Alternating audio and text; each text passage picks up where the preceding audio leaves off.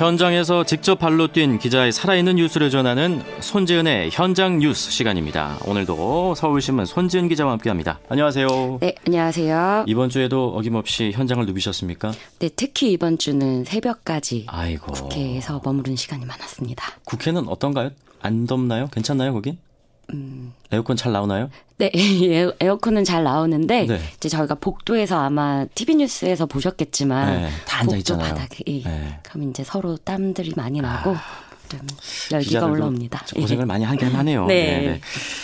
자, 한번 시작해 보죠. 자, 일본이 결국에 지난 금요일이죠. 2일에 우리나라를 화이트리스트에서 배제했고 지금 대응책을 모색하기 위해서 움직임이 바쁩니다. 그리고 오늘이죠. 고위 당정청 회의가 있었습니다. 네, 오늘 오후 2시에 국회에서 더불어민주당과 정부, 청와대가 고위 당정청을 열어서 일본의 경제 보복 대응책을 논의했습니다. 이제 참석자들 모두 거의 비상한 각오와 음. 결연한 의지를 다지는 그런 발언들을 쏟아냈습니다. 네. 특히 주말인 일요일에 회의를 여는 것 자체가 굉장히 드문 일이거든요. 네. 이제 그만큼 굉장히 위급 시급하고 음. 중요한 당면 과제고 국민들에게 반드시 알려야 하는 문제 이런 걸 다룰 때 일요일에 그런 정치적 메시지를 함께 내줍니다. 그렇죠. 일요일엔 보통 좀 쉬던데 그만큼 네. 지금 사안의 중대함이 반영된 결과죠. 이 정도면. 네. 그래서 지금 얼마나 상황이 심각한지에 대해서 참석자들의 발언을 보시면 네. 일단 더불어민주당 이해찬 대표는 일본 정부가 결국 선을 넘었다.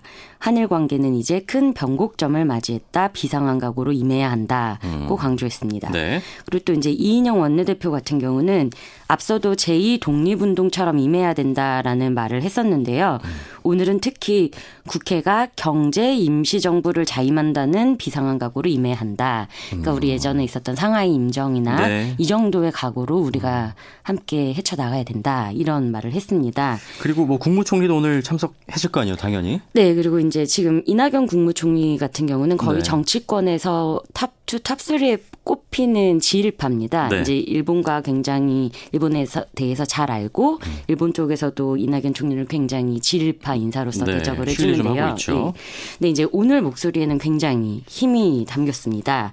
이 총리가 일본이 이런 전개를 원했는지 묻고 싶다. 무모하고 위험한 결정을 시정하길 바란다고 굉장히 강하게 촉구했습니다. 네. 그리고 이제 청와대에서 나온 김상조 정책실장은 아베 정부는 일본의 과거를 부정하고 한국의 미래를 위협하고 있다고 비판했습니다. 지금 목소리를 들어보면 좀 비판의 목소리, 자성의 목소리가 높았습니다. 네, 그렇습니다. 네. 오늘 논의의 핵심은 뭔가요, 그러면? 어, 일단 오늘 논의에서 가장 이제 눈여겨볼 만한 것은 네. 올해 본 예산 9월에 이제 기재부가 정부의 그 예산안을 국회에 제출하게 됐는데요. 거기에 최소 1조 원 플러스 알파 음. 규모의 대응 예산을 마련하기로 했습니다. 네. 이제 지난주 금요일 같은 경우에 추경 예산안에 2,730억 원 정도가 급하게 들어갔는데 이제 요거를 1조 플러스 알파로 음. 포함을 하겠다. 네. 그리고 이제 또 핵심 요소인 소재, 부품, 장비 산업의 경쟁력을 강화하기 위해서 법령, 예산 지원 등 모든 역량을 집중한다. 음. 이런 의견을 모았습니다. 야당은 가만히 있었습니까? 어, 야당의 비판이 바로 나왔습니다. 네. 왜냐면 이제 분위기는 굉장히 결연했는데 음. 막상 구체적인 해법은 없고 음. 또 시급한 단기 대응책이 아니라 장기 네. 대응책이라서 네. 조금 당장 쓸 수 있는 뭔가를 가져와야 되는 거 아니냐 이런 비판이 나왔습니다. 어쨌든 뭐 국민의 한 사람으로서 일단 믿고 좀 응원해주고 싶긴 합니다. 네. 자 그리고 어제죠 아베 정권을 규탄하는 집회가 열렸습니다. 어제 저녁에 네. 어제 굉장히 더웠던 거 기억을 하시죠? 아유 정말 숨도 못 쉴 정도로 너무 더웠어요. 너무 더웠는데 또 갑자기 소나기가 내리고 네. 굉장히 좀 악천후였는데 오락가락 하더라고요 날씨가. 네 그런데도 어제 전국에서 만 오천 명의 시민분들이 아베 정권을 규탄하는 집회에 참석하셨습니다. 네. 이제 어제 같은 경우가 일본의 금요일 배제 결정 이후에 첫 주말이라서. 음. 이제 특히나 많은 분들이 나와 주셨고요. 이제 어제 서울 광화문 광장 옆에 이제 평화의 소녀상 앞에는 만 오천 명이 나와 주셨습니다. 그래서 이제 시민들은 촛불을 들고 침략 지배를 사죄하라 등의 음. 구호를 외쳤고요. 네. 이제 어제가 세 번째, 3주째 집회였는데 주최 측은 원래는 5천 명 정도 오지 않을까 이렇게 음. 예상을 했는데 만 명이 지금 돈 거 아니에요? 네, 그렇습니다. 일본이 네. 끝내 화이트리스트 배제를 결정하니까 좀 민심이 음. 들끓었던 것 같습니다. 그만큼 이 사안을 좀 심각하게 받아들이는 국민이 많다는 증거이기도 하고. 네. 그리고 이게 지금 서울뿐만이 아니잖아요. 전국이잖아요. 네, 그렇습니다. 네. 어제는 이제 부산 일본 영사관 앞에서도 집회가 있었고요. 강원도, 네. 춘천 등등 전국 각지에서 규탄 집회가 열렸습니다. 음. 야, 이게 근데 이번에 뭐 이걸로 끝나진 않을 겁니다. 계속해서 이어가겠죠, 결국엔. 네, 특히 이제 다음 주 토요일도 그렇고요. 음. 광복절인 음. 15일이 이제 곧 다가오기 때문에 15일이면 이제 돌아오는 목요일 말고 그 다음 목요일이거든요. 네, 그때는 음. 아마 수만 명이 참가하지 않을까라고 주최 음. 측에서도 예상을 하고 있습니다. 네. 그리고 어제 이 소식은 저희가 속보로 네. 어, 전해 드렸었습니다. 네, 이제 그 일본의 최대 국제 예술제에서 출품된 우리 평화의 소녀상이 철거가 됐습니다. 음. 원래는 전시를 하기로 돼 있었는데 네. 갑자기 취소를 하면서 음. 이제 또 이게 우리 국민들의 마음을 아프게 했고 분노하신 분들도 많아서 또 집회에 많이 나가실 분들이 늘어날 것 같습니다. 네. 그리고 또 이제 영화 김복동 음. 또 오는 8일에 개봉을 하기 때문에 어, 이런 여러 가지가 맞물리면서 시민분들의 많은 목소리가 나올 것 같습니다. 그리고 지금 뭐 주전장이라는 다큐멘터리도 있고요. 뭐좀 네. 참고할 만한 영화나 다큐멘터리가 맞습니다. 이제 잘 모르셨던 분들도 네. 영화를 통해서 많이 배워보자 이런 분위기입니다. 지금 전방위적으로 일본을 좀 비판하는 네. 목소리가 나오고 있는데 일본이 압박을 안 느낀다면 이상할 것 같아요. 지금 이 정도면. 네. 자 그리고 이렇게 일본 규탄 집회 분위기가 달아오르고 있는데 아, 이 논란이 나왔습니다. 집권 여당 대표가 일식당에서 사케를 마셨어요. 네, 이 논란이 이제 오늘까지도 계속되고 음. 있는데요. 이제 지난주 금요일 일본이 한국을 화이트리스트에서 배제한 그 가, 각이 우리나라로 치면 국무회의가 있던 날에 이해찬 민주당 대표가 여의도 앞에 일식당에서 사케를 마셨다. 음. 이것이 지금의 어, 노 재팬 운동에 찬물을 끼얹는 거 아니냐 이런 비판이 나왔고요. 음. 일단 이제 이 대표가 그날 일식당에 가서 식사를 했던 건 맞고요. 네. 반주를 시킨 수를 식당에서는 주문지에 사케라고 적었습니다. 그래서 이제 이에 대해서 음. 야당 이게 과연 적절한 거냐에 대해서 음. 아주 강한 비판을 내놓고 있습니다. 얼마나 마셨대요? 어, 일단 민주당은 그 술이 사케가 아니고 네. 이제 저희들이 이제 술 이름을 얘기하면 백화수복 네. 청주고요. 네. 그 사케 한 잔을 한 잔. 한 잔을 마셨다고 합니다. 일단 이것과 관련해서 뭐 국민 반응은 좀 엇갈리는 것 같아요. 어쨌든 마시긴 마셨으니까. 그렇죠. 어떤 국민들이 이렇게 보시는 것 같고 일단 네. 민주당 입장은 어떻습니까? 민주당은 이제 이게 사케 일본 술을 왜 마셨냐는 비판에는 아 이거는 제사상에 올리는 흔한 술이고 네. 우리나라 술이다. 그리고 이제 지금 이 아무리 반일 운동이 있어도 그러면 우리나라 식재료로 우리나라 사람 상대로 장사하는 곳을 다 망하라는 것이냐 네. 이거는 네. 지나친 정치 공세다 음. 이렇게 얘기를 하고 있습니다. 이 얘기도 일리는 있습니다. 네. 그리고 야당은요? 야당은 이제 융단 폭격 중입니다. 네. 이제 일단 첫 번째는 그날이 일본이 우리를 화이트리스트에서 제외한다는 거는 모두가 다 알고 있었고 음. 이해찬 대표도 식사 가기 전에 이미 비상대책회의를 주재한 상황이었습니다. 그런 날에 집권 여당 대표가 일식당에서 식사한 것 그리고 술을 마신 것 자체만으로도 음. 부적절하다.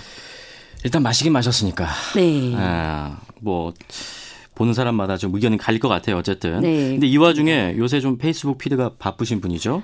조국 전 청와대 민정수석도 등판을 했습니다. 네, 청와대를 떠나셨어도 네. 이제 등판을 하셨는데 조 수석은 한일이 경제 전쟁 중이지만 우리는 한국에 있는 일식집에 갈 수 있다. 원하는 것이 전국의 일식집이 다 망하는 것이냐라고 음. 야당의 비판을 반박했습니다. 네, 또 핑퐁 게임 이어져야죠. 다른 네. 데서도 얘기 나왔을 거 아니에요. 그러자마자 네. 바른미래당 김정화 대변인이 자, 일본의 경제전쟁 선포 직후 일식집에 가서 낮술하는 이해찬. 사케가 아니고 청주라고 우기는 민주당, 음. 한국에 있는 일식집이라 괜찮다며 편들어주는 조국까지 편협한 이중성이 그저 경이로울 뿐이다라고 비판했습니다. 이런 공방이 이어지니까 이제 참다 못한 민주평화당 박지원 의원이 한 소리 했습니다. 네, 페이스북에 네. 지금 사케 대표 갖고 으르렁거릴 때냐? 지금 정종 반주가 죽고 사는 문제가 아니다. 네. 지금 국가는 위기다. 편갈라 싸우지 말고. 음.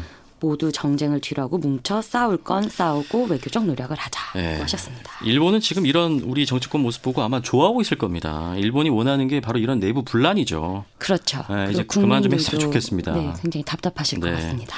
임진왜란 때도 이렇게 정쟁하다가 우리 국토가 피폐해진 맞습니다. 거잖아요. 이제 그만 제발 좀. 네.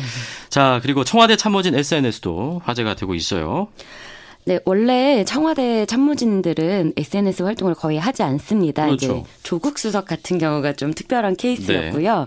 그런데 이제 일본과의 이런 경제 전쟁이 본격화된 이후에 SNS를 통한 여론전에 청와대 참모진들이 본격적으로 뛰어들었습니다. 누굽니까? 어, 윤도환 청와대 국민소통수석이 네.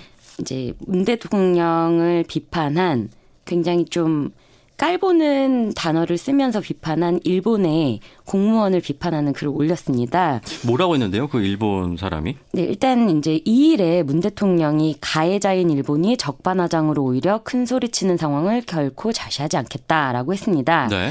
그랬더니 사토 마사이사 일본 외무 부대신이 음. 이제 적반하장이라는 말을 도둑이 뻔뻔하게 군다. 이제 요 뜻으로 해석을 하면서 품이 없는 말을 쓰는 것은 정상적인 것은 아니다. 무례하다. 이제 대통령에게 무례하다, 정상적이지 않다고 말을 한 거죠. 지금 일본 외무 부 대신 이 정도면 지금 차관복급인데 네. 일국의 대통령한테 이렇게 얘기한 거죠. 이건 진짜 무례한 겁니다. 너무 무례해요. 그래서 네. 윤도환 수석이 네. 윤도환 수석은 이제 1월부터 청와대 국민소통 수석인데 음. 부임한 이후에 한 번도 SNS에 글을 쓴 적이 없는데 네. 경로했고 분개했습니다. 그래서 이번에 올렸나요? 처음으로 글을 올렸습니다. 네. 일본의 무도함이 갈수록 도를 더해가고 있다. 음. 차관급 인사가 상대국의 정상을 향해 이런 막말을 쏟아내는 게 과연 국제적 규범에 맞는 것인지 의문이다. 음. 고 비판했습니다. 사토 마사히사. 자, 네. 이 정도면은 청학동 예절학교 입학해야 됩니다. 자, 그리고 뭐 윤석구만 아니라 또 다른 그 비서관도 올렸다고 들었는데 맞습니까? 네, 최종건 청와대 평화기획비서관도 페이스북에 이제는 지지 않겠다는 대통령의 말씀 작심하고 또 작심한다. 고단한 반도의 운명을 바꾸는데 벽돌 하나를 얹고 음. 다시는 어두운 시대로 돌아가지 않겠다 이런 다짐의 글을 올렸습니다. 청와대 참모들이 진짜 이 SNS 극일 운동에 좀 앞장서고 있다고 볼 수 있겠네요. 자 그리고 어, 이 소식 태풍 소식이 있습니다 지금. 네, 지금 어 8호 태풍 프란시스코가 현재 일본 남쪽 해상에서 북상하고 있는데요. 이제 화요일쯤 제주도 부근을 지나서 수요일에는 내륙을 관통할 것으로 보입니다. 그런데 이제 아직 경로가 매우 유동적이라서 음. 정보를 좀 수시로 확인해 주셔야 할 것 같습니다. 네. 뭐 오늘 밤에도 또 소나기가 이곳저곳 오는 곳이 있을 수 있으니까 뭐 소나기도 대비하시고 또 지금 온도가 상당히 높습니다 기온이. 전국 곳곳에. 뭐 열대야 대비도 해주셔야 될 것 같고. 네. 자 오늘은 여기까지 살펴보죠. 자 지금까지 손진 기자 현장 뉴스 손진 기자와 함께했습니다. 고맙습니다. 네 감사합니다.